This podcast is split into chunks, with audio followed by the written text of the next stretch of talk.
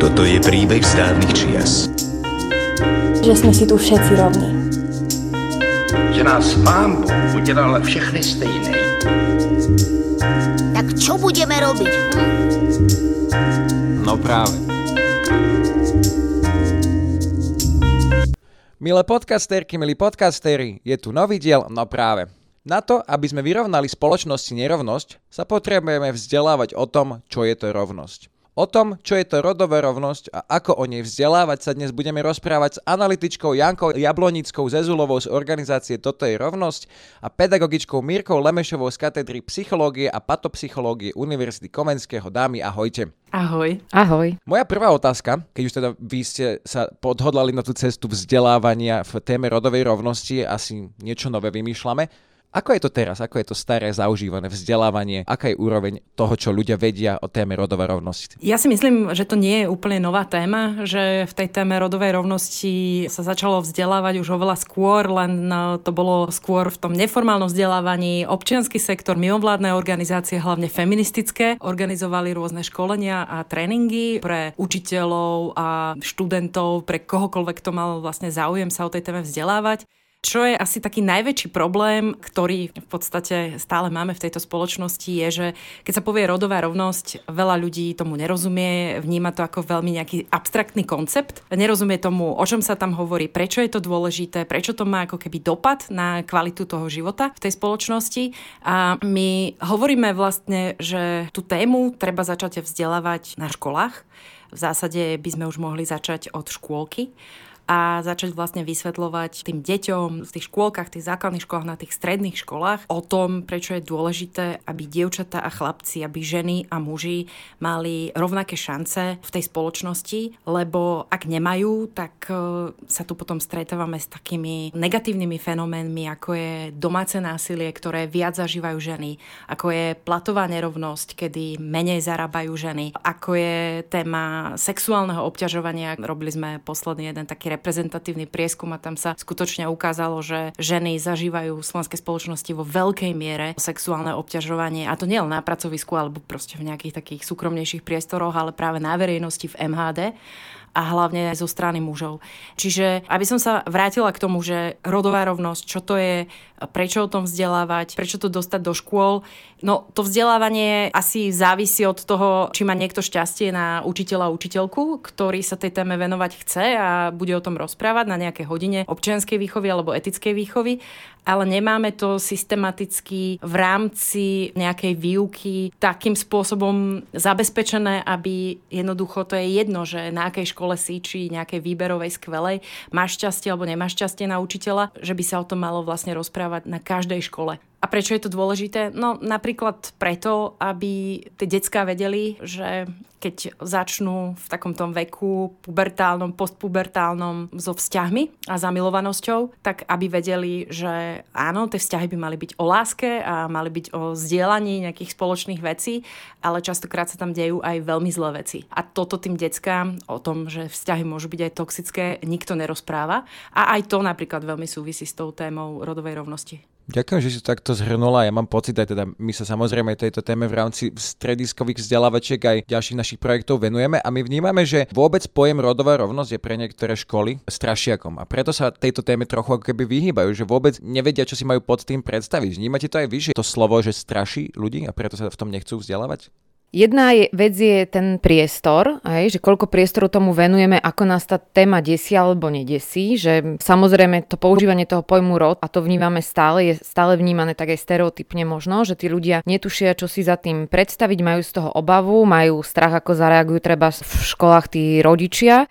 Druhá vec je aj ten spôsob, akým vzdelávame, že to by som ešte Janku doplnila k tej predchádzajúcej odpovedi, že jednak je tá vec, že toho, že kde je ten priestor vzdelávať, koľko toho priestoru máme a potom ako sa to vzdelávanie aj deje. A to je možno odpoveď na to, že ako učiť, ako nerobiť z rodovej rovnosti alebo z tej témy nejakého strašiaka, lebo to sú témy, ktoré tu sú. Nemusíme to nazývať rodová rovnosť, aby sme niekoho nedesili, ako to desí, lebo to vieme rozdrobiť na milión iných tém, ktoré tí ľudia proste zažívajú a nedá sa im vyhnúť. A možno treba nájsť iba ten spôsob, ako to prezentovať tak, aby to tí ľudia aj prijali. A Aj keď to vzdelávanie o rodovej rovnosti tu nejakým spôsobom bolo, tak ako Janka hovorila, ten priestor tu bol veľa cez tie mimovládne organizácie, alebo niekde sa to aj do tých škôl dostáva, nie samozrejme v takej miere, ako by bolo potrebné. Mení sa za tie roky podľa mňa ten spôsob, ako to robíme a ako vzdelávame, a ukazuje sa, že je veľmi dôležité práve učiť cez príbehy, cez tú vlastnú skúsenosť, cez to, čím tí ľudia žijú, lebo to je akoby priateľnejšie a tá téma potom nie je takým strašiakom. Ďakujem, že si takto to zhrnula. Ja vám ešte napadla mi taká doplňujúca otázka, že to nie je len vo vzdelávaní strašiakom, ale aj na niektorých štátnych inštitúciách a štruktúrach. Ja chápem tomu, že treba niektoré pojmy zaramcovať tak, aby boli priateľné pre ostatných, ale predsa len možno tak sa opýtam obidvoch vás, že je dobré nahrádzať ten pojem rodová rovnosť tým pojmom rovnosť mužov a žien? Ja si nemyslím a v tomto zmysle by som neustupovala, ale to, čo napríklad Mirka sa snažila povedať, je, že didakticky by som odporúčala, keď mám nejakú skupinu ľudí,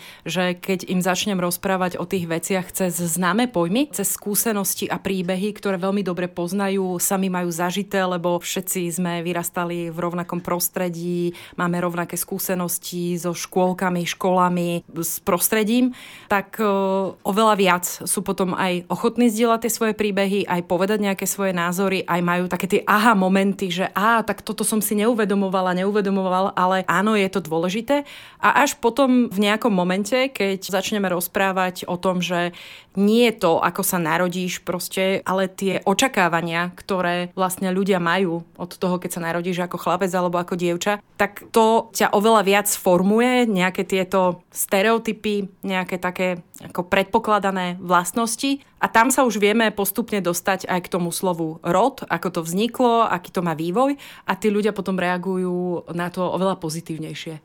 Že už nemajú taký ten pocit, že prišiel tu niekto s nejakou agendou alebo sa snaží len vlastne, ako sa to prezentuje v tej našej spoločnosti, že existuje nejaká rodová ideológia a teraz jej cieľom je buď akože všetkých ľudí urobiť ako roboty, stroje, všetci budú rovnakí, alebo chlapcom nahovoriť, že aby boli ako dievčatá a dievčatám nahovoriť, aby boli ako chlapci.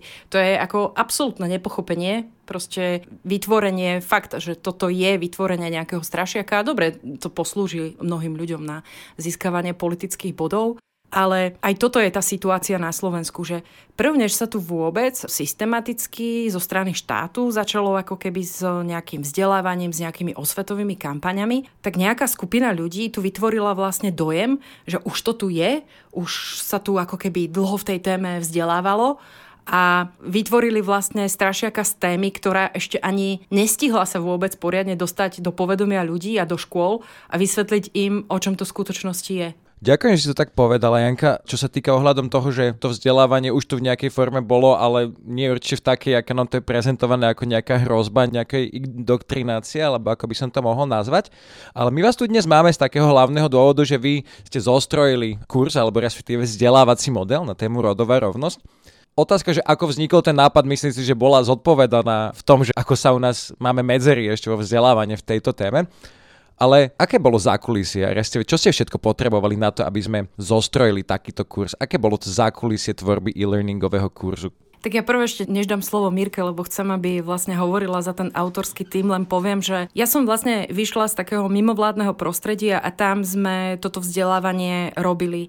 A robili sme ho vlastne vždy s ľuďmi vonku, v teréne, a ono je to ako veľmi dôležité, lebo samozrejme človek, keď je tam nejaká tá interaktivita, tak sa o tom dozvie ako úplne najviac. Ako tieto vzdelávačky vždycky mali veľké úspechy, veľa to ľuďom dalo, ale tiež som si uvedomovala, keď som potom začala robiť pre národný projekt Prevencia, eliminácia rodovej diskriminácie. Áno, nemá to sexy názov, ale robíme viac sexy veci. A tam sme si vlastne hovorili celý čas, že je veľmi veľa ľudí, ktorí potrebujú mať, a zvlášť v súčasnej dobe, kedy sa z toho robí strašiak, potrebujú mať informácie, ale nie všetci si môžu dovoliť chodiť na toto vzdelávanie. Nie všetci majú čas. A my sme v podstate tak využili tú pandémiu, a to, že veľa ľudí už nemá taký odstup od toho online vzdelávania, že sa s tým naučili v podstate robiť, tak sme si povedali, urobme online kurz k tej rodovej rovnosti, aby sa to dostalo k čo najväčšiemu počtu ľudí, ale zároveň potrebujeme to urobiť tak, aby to bolo proste fakt sexy, aby to bolo interaktívne. A ako to urobíme? Čo všetko vlastne ako preto potrebujeme? No potrebujeme vlastne ako ľudí, expertky, ktoré tomu rozumejú. To je jedna vec. Dáme dokopy hlavy, povieme všetky naše skúsenosti, ktoré sme mali z toho vzdelávania v teréne, čo by sme potrebovali do toho dostať. To bola jedna vec. Ale druhá vec bola, že my potrebujeme niekoho, kto vie kresliť a potrebujeme niekoho, kto tie veci, ktoré sú nakreslené, dá do tej podoby, že to bude interaktívne a že to bude technicky vyhovovať. A tam už by som v podstate dala slovo Mirke. No Mirka, ako si teda kreslila? Ja som nekreslila, mali sme na to super výtvarníka Martina Poška teda a mali sme super techničku Danku Bubákovú, ktorá je aj výtvarníčka, ale zároveň technicky veľmi zdatná a má veľa skúseností s takým tým učením formou gamifikácie, lebo to bolo to, čo sme chceli, že keď sme dostali to zadanie, keď sme dostali tú tému, tak sme sa pozerali, čo vlastne na Slovensku existuje. Nenašli sme, že by niečo takéto existovalo, tak sme sa pozerali v zahraničí na to, aké sú tie štandardy, pozreli sme si nejaké štúdie, že to je tiež veľmi dôležité povedať, že v tom týme sme išli aj celý ten e-learning je vlastne vytvorený na základe najnovších poznatkov, že veľa tých vecí, ktoré tam sú, sú naozaj podložené výskumami, štúdiami, tým, čo pomáha v tej téme, tým, čo ako keby dôležité dodržať, či už v tom spracovaní alebo v tom obsahovom. A my sme sa trošku inšpirovali tým, čo beží treba v zahraničí, ale zároveň sme tomu chceli dať taký ten jedinečný nádych.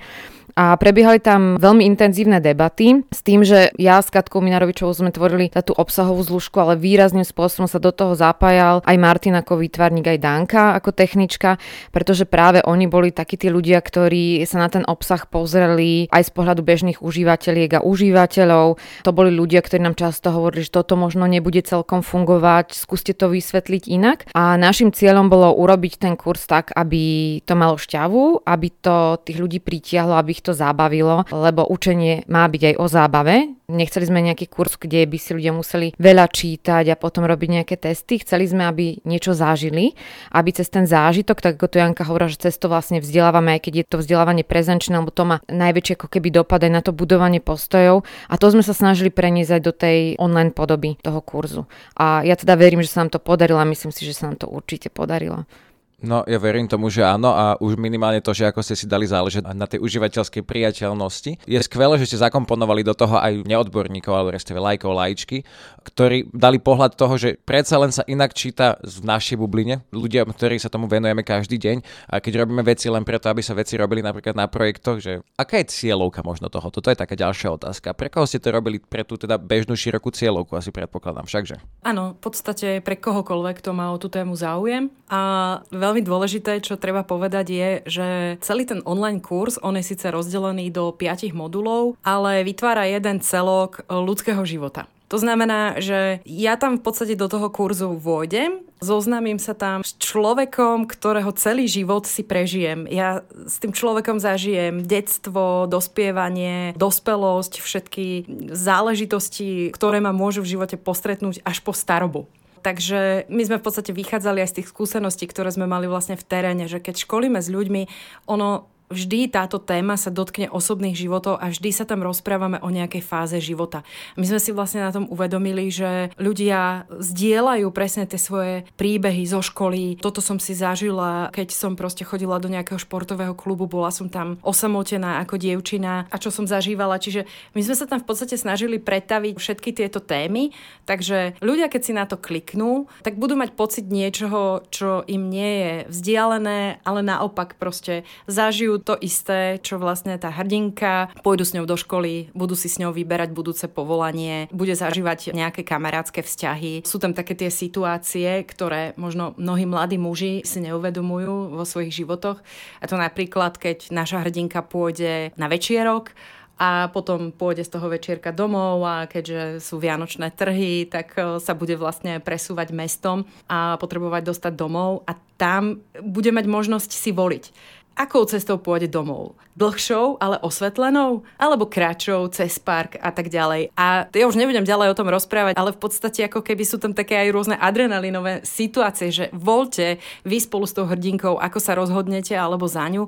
Uh, sú tam aj také ťažšie témy, ktoré sme sa snažili vysvetliť, keď napríklad uh, vlastne kamarátka tej našej hrdinky zažíva násilie a je to vlastne úplne bežná žena, o ktorej by to samozrejme nikto nepovedal, lebo sú tam s tým spojené také stereotypy, že na kom je pachané to násilie, kto to môže zažívať. Takže snažíme sa vlastne ako všetky tie témy, ktoré my výskumne v tom našom projekte riešime a niekedy možno tak ako viac akademicky a formálne, sme sa vlastne do tohto kurzu, do tých jednotlivých modulov, do tých jednotlivých fáz života snažili dostať všetko vlastne cez príbehy a vysvetliť vlastne na tom, že a tak o tomto je tá rodová rovnosť. Úplne bezprostredne sa ma to týka. Každý deň môžem zažívať vlastne také situácie a inak ich budem zažívať, keď ich budem zažívať ako dievča alebo ako žena a inak ako chlapec, ako muž. Mirka, ty by si odporúčila absolvovanie tohto e-learningu teda nielen ženám, ale aj mužom? My, keď rozprávame o téme rodovej rovnosti, rozprávame nielen o ženách, rozprávame aj o mužoch. Mnohé z tých cvičení, ktoré sa tam dejú, alebo z tých aktivít, ktoré sú súčasťou toho obsahu e-learningu, sa týkajú priamo aj chlapcov, že sú tam aj príbehy chlapcov, ktorí sa okolo tej hlavnej postavy objavujú. Je to prirodzené, lebo žijeme v spoločnosti, kde sa stretávame ženy a muži na dennej báze, čiže tak ako simuluje ten e-learning bežný život, tak sú tam aj bežné situácie, čiže rozhodne si myslím, že je to určené pre každého každého, kto sa chce dozvedieť niečo viac, kto chce niečo zažiť.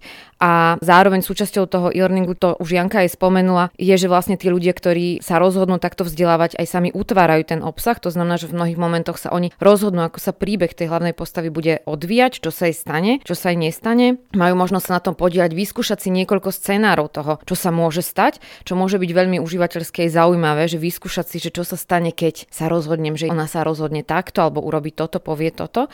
Takže naozaj, že v každom z tých momentov tí ľudia, keď vstupujú do toho e-learningu, možno sa práve ocitnú v tej fáze, ktorú sami zažívajú, spomenú si na minulosť a pozrú sa trošku aj do budúcnosti, čo je podľa mňa úžasné v tom e-learningu, že môžete si vyskúšať a zažiť to, čo už sa stalo, ale pretvoriť trošku možno aj tú budúcnosť. A to je cieľom aj toho e-learningu, že zmeniť to, čo sa na Slovensku deje alebo čo sa bude diať, alebo cez to vzdelávanie možno máme taký ten cieľ trošku ľudí na to citliviť, vidieť veci, ktoré teraz majú priamo pred očami, ale možno ich nevidia alebo si ich neuvedomujú. Ďakujem veľmi pekne. Mne ešte napadla taká otázka, že keď ste hovorili o tom, že je tam tých päť fáz životných, prvá je asi detstvo, predpokladám. Je tento kurz vhodný aj pre deti? Je to tak postavené, že deti pochopia tú budúcnosť citlivo? Keby som mala odporučiť tú vekovú hranicu, vyžaduje si to nejaké aj digitálne zručnosti, vyžaduje si to schopnosť čítať, tak by som možno odporúčala pracovať s tým e-learningom od toho veku, od toho druhého stupňa základnej školy, dajme tomu, že viem si predstaviť, že pracovať s ním pod nejakou gestiou dospelej osoby už v piatom ročníku, v šiestom, podľa mňa ôsmy ročník, deviaty stredoškoláci, vysokoškoláci, že tam už môžu s tým pracovať aj samostatne. Každá tá téma, alebo to, čo sa tam deje, nie je niečo, čo by bolo veľmi vzdialené tomu bežnému životu. My keď sme spúšťali pred tým oficiálnym spustením, sme to skúšali, mali sme tam ľudí, ktorí testovali, niekedy sa podieľali na tom, keď to teda testovali ženy alebo muži, ktorí majú deti, tak do toho pritiahli aj svoje deti. Jedna z tých testeriek bolo osemročné dievčatko, veľmi dobre to prijímali, veľmi dobre tomu rozumela, takže ja si myslím, že dá sa s tým pracovať aj v tej nižšej vekovej skupine s nejakým sprievodom tej dospelej osoby a naozaj je to podané tak, že je to veľmi pochopiteľné. Ja si myslím, že deti, tak ako aj pri iných témach, si zoberú z tej témy to, čo dokážu pochopiť a je veľmi dôležité im tam možno poskytnúť tie dovysvetlenia. Čiže podľa mňa je to aj super nástroj, keď rodičia sa chcú o tej téme dozvedieť viac, že pribrať k tomu deti. Dospievajúci sú podľa mňa úplne vhodnou cieľovou skupinou, tak ako som spomínala. Super, ďakujem veľmi pekne, vyzerá to fajn, ja si to určite pozriem a teda budem to odporúčať ďalším ľuďom, aj starším ako som ja, ktorí by potrebovali možno v tejto téme dovzdelať. Chcem sa ale ešte opýtať možno takú otázku, ktorá je aktuálna teraz. Pri téme rodovej rovnosti zatiaľ sme teda spomínali najmä mužov a ženy, ale predsa len tá škála rodov je väčšia. Ako vníma váš e-learning rešpekt el gé bé té komunite a ich inklúziu v našej spoločnosti?